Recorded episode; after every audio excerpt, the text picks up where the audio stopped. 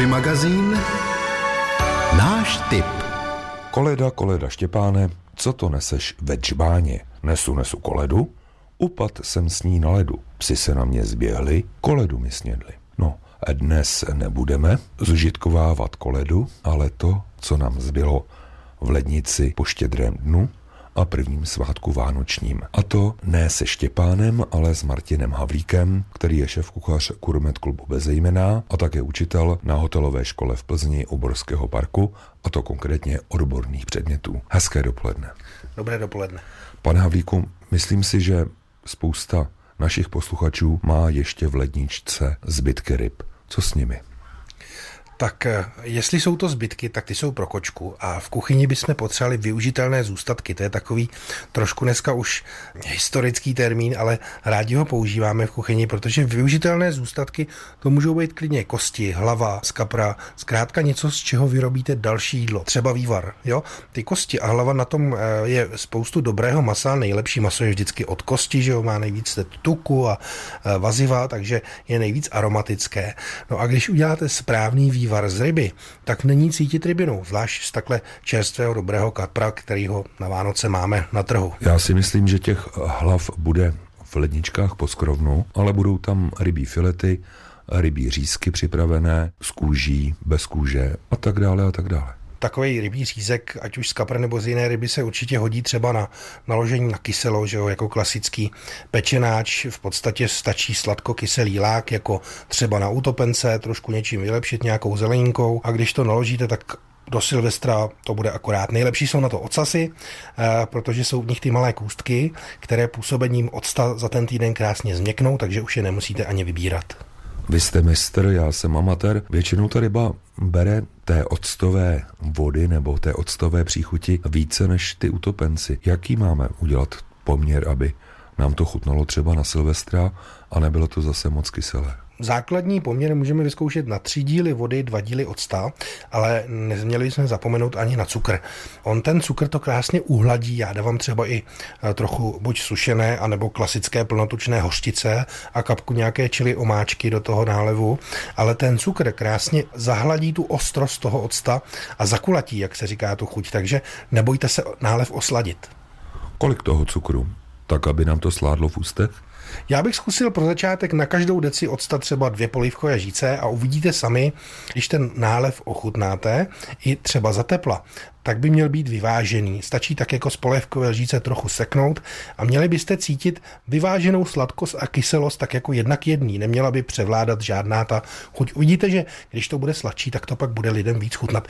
I když to rádi nepřiznají, řeknou, my cukr nemáme rádi, ale to v tomhle případě bych nešetřil. Vy jste po chřipce, já mám rýmu a přichází na mě chřipka, takže když si čichnu toho nálevu, většinou mi protáhne nosní dutiny, ale nepoznám ten poměr. Je to třeba ochutnat určitě klidně za tepla. Ta studená kuchyně má ještě takovou vlastnost, že vlastně po schlazení ty chutě jakoby nejsme schopni tolik načíst. Řekněme, že uvaříte teplé jídlo a když schladne, tak vlastně jakoby ho vnímáme, že má slabší chuť. Takže v tomhle případě bych chtělo ten nálev opravdu výrazně vychutit, jako když se třeba dělá tlačenka nebo sulc, opravdu vytáhnout jak slanost, sladkost, tak kyselost trošku výš, než by se nám eh, řeklo, že to akorát a po schlazení potom to bude optimální. Před štědrým dnem jsme třeba nakoupili salámy, možná ještě na štědrý den, někde v řeznictví, nechali jsme si je nařezat, teď je máme v ledničce v papíru, co s nimi. To už je tak nějak na konci životnosti. Tak když to ještě pořád voní, tak stačí udělat třeba nějakou pomazánku, pěnu, podstatě z jakékoliv úzeniny, když ji nastrouháte nebo semelete nebo rozmixujete mixérem a smícháte třeba s pomazánkovým máslem nebo staveným sírem, tak máte výbornou pomazánku, jak na chuťovky nebo na chlebíčky nebo jenom tak do sendviče. No a když už to je malinko vyzrálejší, tak určitě by bylo dobré, aby to prošlo nějakou tepelnou úpravou, takže třeba zapéct na nějakém toustu v troubě nebo si udělat plněný maso s nějakou náplní a zkrátka, aby to prošlo tepelnou úpravou. Takže nejdříve čichnout, potom sahnout a pokud nelepí, tak ano. Přesně tak. Využít všechny naše senzory, zkontrolovat takzvaně senzorické vlastnosti výrobku, to znamená vzhled, konzistenci, chuť a vůni. No a když převládají samá plus, tak můžete konzumovat. S Martinem Havíkem, šéf kuchařem klubu Bez zejména, si dnes povídám o likvidaci surovin v ledničce, které jsme koupili na Vánoce a nestihli jsme je spotřebovat. Už jsme probrali ryby, salámy, teď můžeme zkusit zeleninu a ovoce. Tak ta zelenina, ta nám prospěje, přeci jenom ty svátky jsou o tom, že odpočíváte, máme trošku omezený pohyb, jíme tučnější jídla, takže vláknina se hodí v jakékoliv podobě a třeba kořenová zelenina, cenově dostupná a hlavně teďka krásně v kondici, že jo, v tomhle období, ta nám určitě pomůže. Když bychom začali klasickým kysaným zelím, který je teďka v té nejlepší fázi, není příliš kyselé, už je dostatečně křehké, tak stačí si udělat třeba jednoduchý zelený salát nebo slaný závin, nebo třeba i tu zelňačku.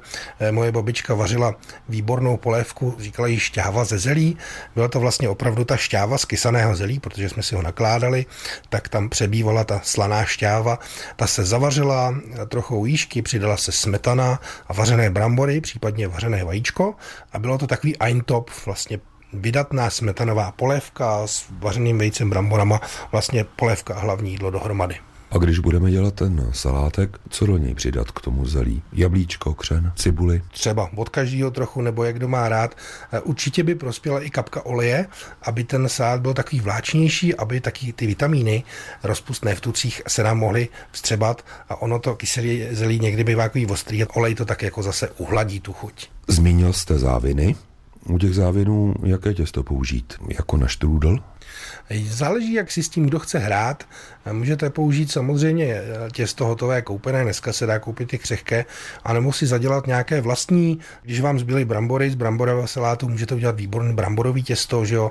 podobné jako na knedlíky, stačí do něj přidat trochu nějakého tuku, třeba smetanu, tavený sír nebo vysokotučný tavaroch, lučinu, nějaké vajíčko navíc, vyválet ho krásně, potřít vejcem a naplnit jako klasický slaný závin a upéct. Uvidíte, že to bude výborná svačina nebo lehká večeře. Nějaký kypřící prášek do něj dávat nebudeme, to už by byla buchta. Přesně tak. Ono potom to těsto je takové pevnější, než jsme zvyklí a ten kypřící bráček tam nemá až takovou razanci, neudělá tam ty bublinky. Kdyby jsme to vařili, viděl jsem vařené bramborové knedlíky ve středočeském kraji, to dělají klasické bramborové knedlíky s droždím, tak ty byly takové porézní, takové trošku navinulé potom droždí a měly ty bublinky v sobě, ale tady, jak se to peče, tak vlastně ten prášek tam není třeba a když je tam ten tuk v tom těstě, tak nám to zvláční dostatečně. Zbyde nám i ovoce, napadá mě vánoční boule, ale tu děti nemohou. Děti nemohou, ale těm bude stačit, když tam přidáte nějaký jableční mož, trošku čaje, nebo uděláte čaj, přidáte do něj hřebíček a skořici, zkrátka takové ty vánoční chutě. No a pro dospělé samozřejmě může s nějakou tou pálenkou, aby to mělo grády. A když ji nespotřebujeme, tak nám vydrží ještě do druhého dne, nebo třeba jenom přes noc. Přesně tak. Hobby magazín zaujalo nás. A ryby, zeleninu a ovoce už jsme tak nějak spotřebovali z našich lednic a proto se teď vrhneme s Martinem Havlíkem, šéf kuchařem klubu Bezejmena, na vajíčka. Vajíčka letos podražila, dá se říci, že se jídlo chudých stává trošku luxusem, ale vajíčko podle mě má nezastupitelnou úlohu nejenom v české kuchyni, protože je takzvaně univerzální. Je to kulinářský zázrak, když si vezmete vajíčko, do čeho všeho potřebujeme, aby jsme měli dobrý piškot na dort a perfektní obal na řízek, tak opravdu to jeho využití je hodně široký a navíc je to jako kompletní potravina. Máte tam kompletní bílkoviny, obrovské množství z těch stavebních látek a ve žloutku je spoustu vitamínu rozpustného v tucích, eh, takže to je opravdu vzácná kombinace důležitých živin. No a kulinářsky jenom když ho vaříte 3, 4, 5 nebo 7 a nebo 10 minut, tak vám vznikají už jenom tím časem a tou teplotou úplně jiné struktury a je to takový malý zázrak. Pojďme to trošičku rozebrat protože vajíček eh, třeba někdo má doma dost a říká si, co kdyby se mi zkazila. Tak eh, Vím, že se nějakým způsobem konzervují ve vápeném nálevu. Pamatuju si o to od babičky, ta to měla naložené ve strubu. Bohužel netuším, jak to byl ten poměr, ale vím, že to tam vydrželo i měsíce, ta vajíčka. No a když už nemáte možnost takhle konzervovat, tak je dobré si připravit po každé trochu jinak tu vajíčko. Zdravý člověk bez problému může sníst dvě, tři vajíčka denně. Pořád vědci teda přichází nějakýma novýma poznatkama, ale ten poslední, který se mi líbí, je, že jsou vajíčka zdravá. Takže eh, jenom když ho uvaříte na tvrdo máte ho v lednici uvařené, vydrží třeba 3-4 dny a jeden den si ho dáte do sandviče, druhý den si z něj připravíte pomazánku, třetí den třeba salát, tak už máte jinou strukturu a máte perfektní, jakoby lehký pokrm, ale plnohodnotný. Já si vzpomínám, my jsme dělali z vajíček takovou rychlou pochoutku, to bylo ještě v dobách před revolucí, to byl kvalitní český gotaj, vařené vajíčko, majonéza a jemně nakrájená cibule, sůl, pepř a to byla nelehká, ale studená večeře a všem to strašně chutnalo. A pak si vzpomínám ještě na jeden takový salát typu vlašák nebo bramborový, to bylo zase vařené vajíčko, cibule, hořčice a rajčata nakrájená. To bylo všechno, bylo to vynikající.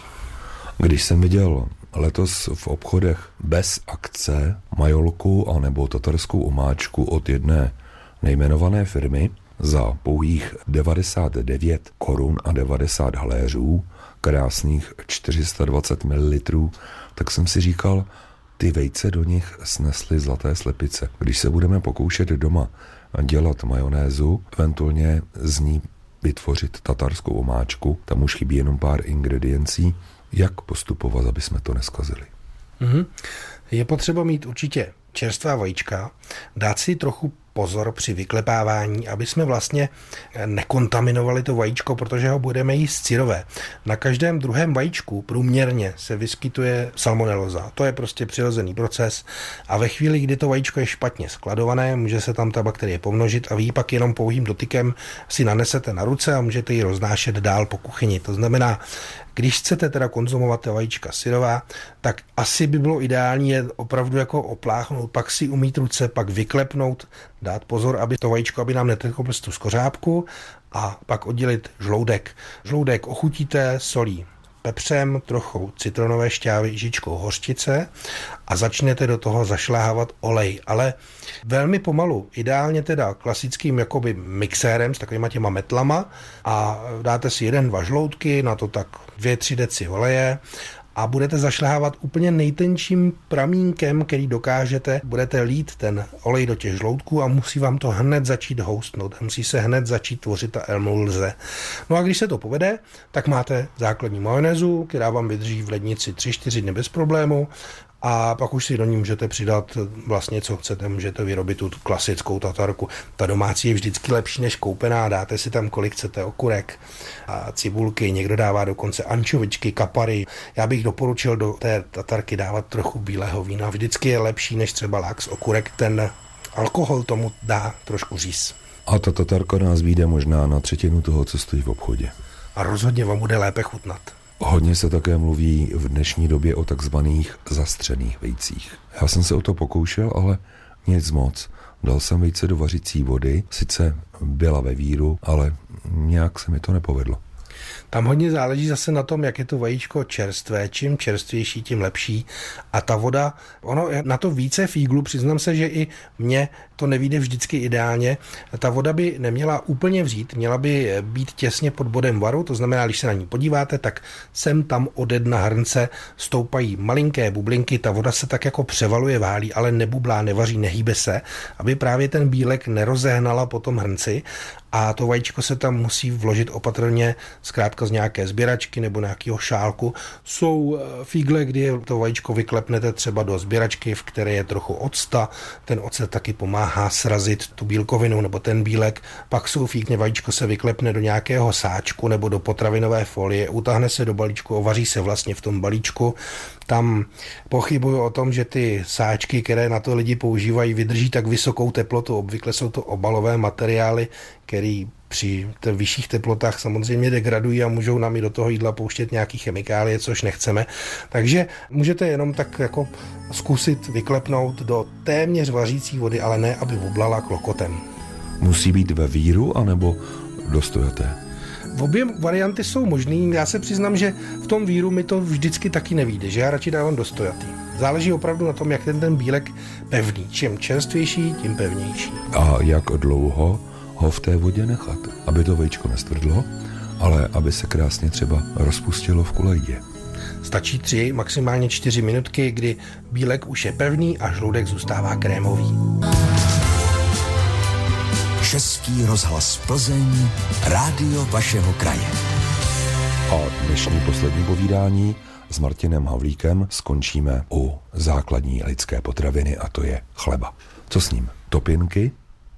Topinky na sucho, Eh, nebo můžete třeba chleba nasušit, já když ho mám opravdu hodně, tak okrajem kůrky a tu střídku si nasuším a nechám si ji třeba na zahušťování omáčky.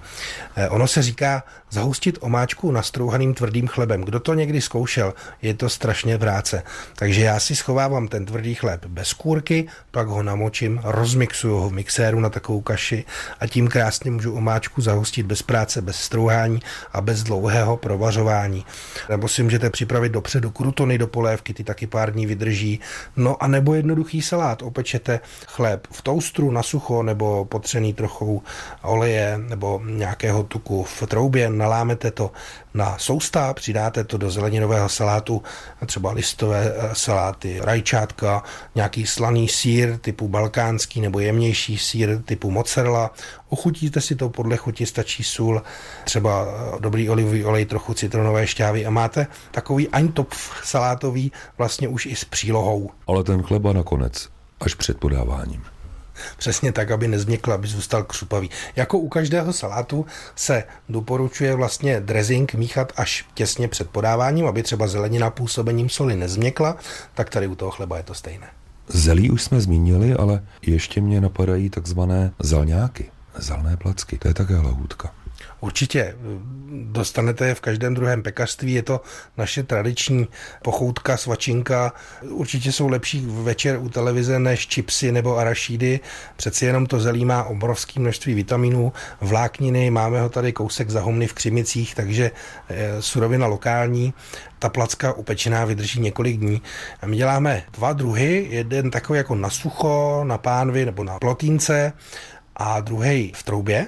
A ten je takový jednodušší, kdy vlastně zamícháte jenom překrájené kysané zelí s trochou mléka, přidáte pár vajíček, polohrubou mouku a sůl, uděláte takové tekutější těsto, podobné třeba jako na lívance, ale možná malinko hustší, a dáte do vymazaného, vysypaného pekáče a pečete pěkně rozlaptovat, klidně centimetrovou vrstvu, dobře 40-50 minut, aby to vajíčko se zatahlo, zelí, aby se pěkně upeklo a placka se zlátla. A na konci můžete ještě potřít sádlem nebo třeba rozklepnutým vajíčkem, no a nechat vychladnout a uvidíte, že budou mizet. Já jsem vás chtěl pravit, protože jsem si myslel, že právě do toho zalného těsta dáme to sádlo. Může být jak do těsta, tak do toho pekáče nebo do té pánve pod tu placku. Ten tuk by tam neměl chybět. A když tam přihodíme pár škvarků, tak se také nic nestane. A můžete to vydávat, že jsou to oříšky. Hobby magazín Zveme vás. Ježíšek snad přišel letos do každé rodiny a nadělil dárky – ale dnes na Štěpána už je dávno pryč. Ale když k nám přišel Ježíšek, je výstava, kterou byste si neměli nechat ujít v Domu historie Přešticka v Přešticích u Plzně. A právě tu si teď projdu s vedoucí paní Drahomírou Valentovou. Hezké dopoledne. Vám také. Paní Valentová, jak jste přišli na nápad udělat výstavu, která vlastně začíná někdy kolem roku 1900 a pokračuje až do současné doby? Je to takové pokračování tradice našich vánočních výstav. Je to vlastně 22. vánoční výstava a protože máme spoustu přátel, který sbírají hračky a sami v muzeu máme také docela pěknou sbírku hraček, rozhodli jsme se, že uděláme výstavu Vánoce dětí od roku 1900 do roku 1980. V podstatě to zachycuje to, co dneska už lidé jakoby neznají z přelomu 19. a 20. století až po ta 80. léta, ve kterých ty Vánoce slavili. I když máme Mezinárodní den dětí, tak já osobně si myslím, že právě ten den dětí je na Ježíška. Je to tak? Je to tak, určitě. Vánoce jsou svátky dětí především. Jsme v první části této výstavy, které dominuje stůl s čajovou soupravou, bábovka a také pohlednice. Tou bábovkou ukazujeme, že zdaleka Vánoce nebyly, co se týká jídla a pochutin, tak bohaté jako dnes nebo v letech minulých že opravdu stačil buď jablečný závin nebo bábovka k tomu, aby lidé měli pocit svátku. A ty pohlednice jsou i s přáním hodně staré. Jsou adresovány z roku 1915. My vlastně do téhle vánoční pohody jsme vsadili takové ty nejdůležitější události těch období. A v tomto případě to byla první světová válka. A máme ve sbírce autentické pohlednice přeštického účastníka první světové války, který přímo na první svátek Vánoční adresoval své manželce a svému synovi lístek s přáním všeho dobrého do dalšího roku. Děti v té době neměly tablety, neměly počítače, ale měly krásné hračky. Od loutkových divadélek přes panenky, knížky, autíčka, ano, je to zase demonstrace úžasně dobré a precizní výroby, řemeslné i materiálové, která dnes už není tak běžná. Přijdeme v druhé místnosti, také ve vodí, dá se říci pohovka, ale tady už máme kočárek, panenky, počítadlo a opět knížky. Loutkové divadlo. A hlavně jí vévodí pohlednice Marie Fischerové Kvěchové. Dostali jsme se do první republiky, ona nás vlastně s většininou své pohlednice do Československa také zve, Marie Fischerová Kvěchová, a děti a návštěvníci zde uvidí zase předměty, hračky, které mohly děti v té době dostat. Jsou zde vlastně dva takové důležité body pro ty dospělejší, a to jsou Vánoční stromy republiky a její historie a ukázka prvního vánočního stromu republiky v Přešticích a potom malá zmínka o protektorátu a o době druhé světové války. Je tam také návrat těch stromů po roce 89? Ne, ne, ne, zrovna v tomhle textu se k návratu stromů nevracíme, ale my všichni víme, že po 89. roce první prezidentská dáma strom republiky nechala na Jiřském náměstí v Praze postavit a děje se tak tomu dodnes. Sbírají se u něj finance pro vesničky SOS.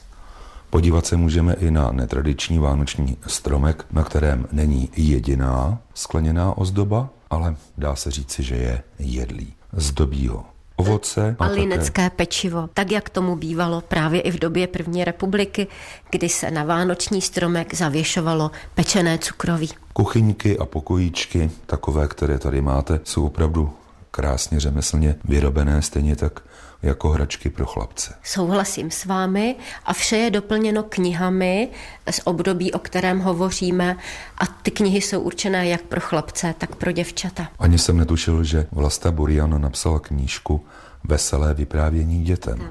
Je vidět, že vánoční svátky a knihy k sobě neodmyslitelně v české kultuře patří. Dokazuje to vlastně ta první místnost od toho roku 1900 i první republika nakonec i protektorát. I v té době byli hlavním vánočním dárkem, pochopitelně kromě oblečení, které jsme tady nechtěli demonstrovat, tak jsou to hračky a knihy. A knihy vydržely dodnes, a hračky také, protože kniha tam má nezastupitelnou roli i v době počítačů. Přesně tak. A děti se na ně těší, alespoň tak, jak nám tady vyprávějí. Vedle malého hospodářského dvorku zde máte i velice zajímavou krabičku. Je ručně malovaná a na ní je napsáno první Vánoce. V osvobozené republice. Léta páně 1945. Je to zápůjčka naší dobré přítelkyně a spolupracovnice Domu historie Přešticka a je to památka její maminky na Vánoce v roce 1945. A končíme 50. let, je to tak? Ano, a končíme zde v přízemí 50. lety, kdy alespoň z kraje, potom se to hodně uvolnilo, alespoň z kraje byla tendence vzít nám našeho Ježíška a nahradit ho dědou mrázem. Haleluja. Když k nám přišel Ježíšek, a to do podkroví, druhá část s Drahomírou Valentovou, vedoucí domu historie Přešticka. Paní Valentová, tak tady už to poznávám. Poznávám staré gramorádio, televize, první československý kazetový magnetofon. Nábytek z 60. a 70. let 20. století. Mimořádně pohodlný a který vydržel do dnešní doby. Souhlasím s vámi. Vidíme zde knížky, které možná jsou ještě u dětí v nějaké knihovničce od Josefa Lady, papírové betlémy.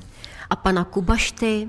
A také krásné houpací kohouty, dřevěné hračky, dřevěné kostky. Je tady toho spousty, včetně panenek, hodně pohádek a dokonce i her. Člověče nezlob se a dokonce i veselé cestování z Pejbla a Hurvínka. Chtěli jsme tím dokumentovat bohatost a rozmanitost českého hračkářství a také samozřejmě rozmanitost a bohatost české literatury.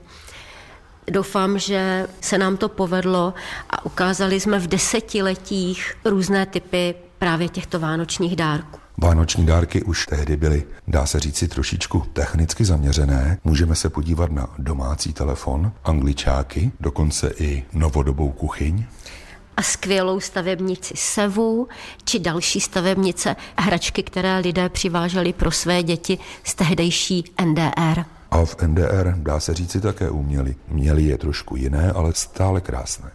A pro naše děti velmi atraktivní. Když vidím další vitrínu, je v ní stavebnice Merkur. Měl jsem jich několik a opravdu z nich šlo postavit hodně a řekl bych, že to byla asi nejlepší stavebnice, kterou jsme v Čechách vyrobili a vymysleli. Hmm.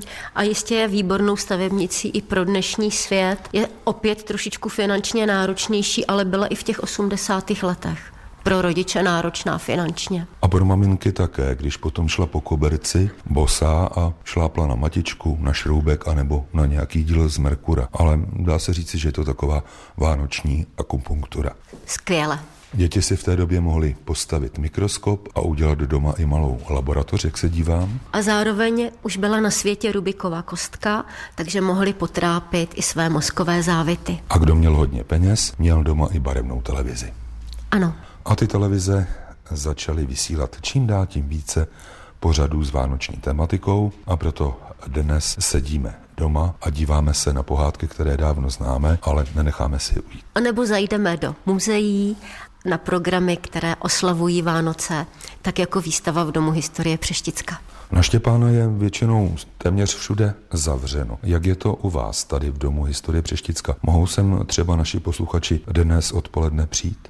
Jistě, my již tradičně v podstatě 22 let držíme otevírací dobu na vánoční svátky, takže máme na první svátek vánoční i na Štěpána otevřeno od 14 do 17 hodin. A když budou mít cestu přes Přeštice třeba zítra, to už je všední den?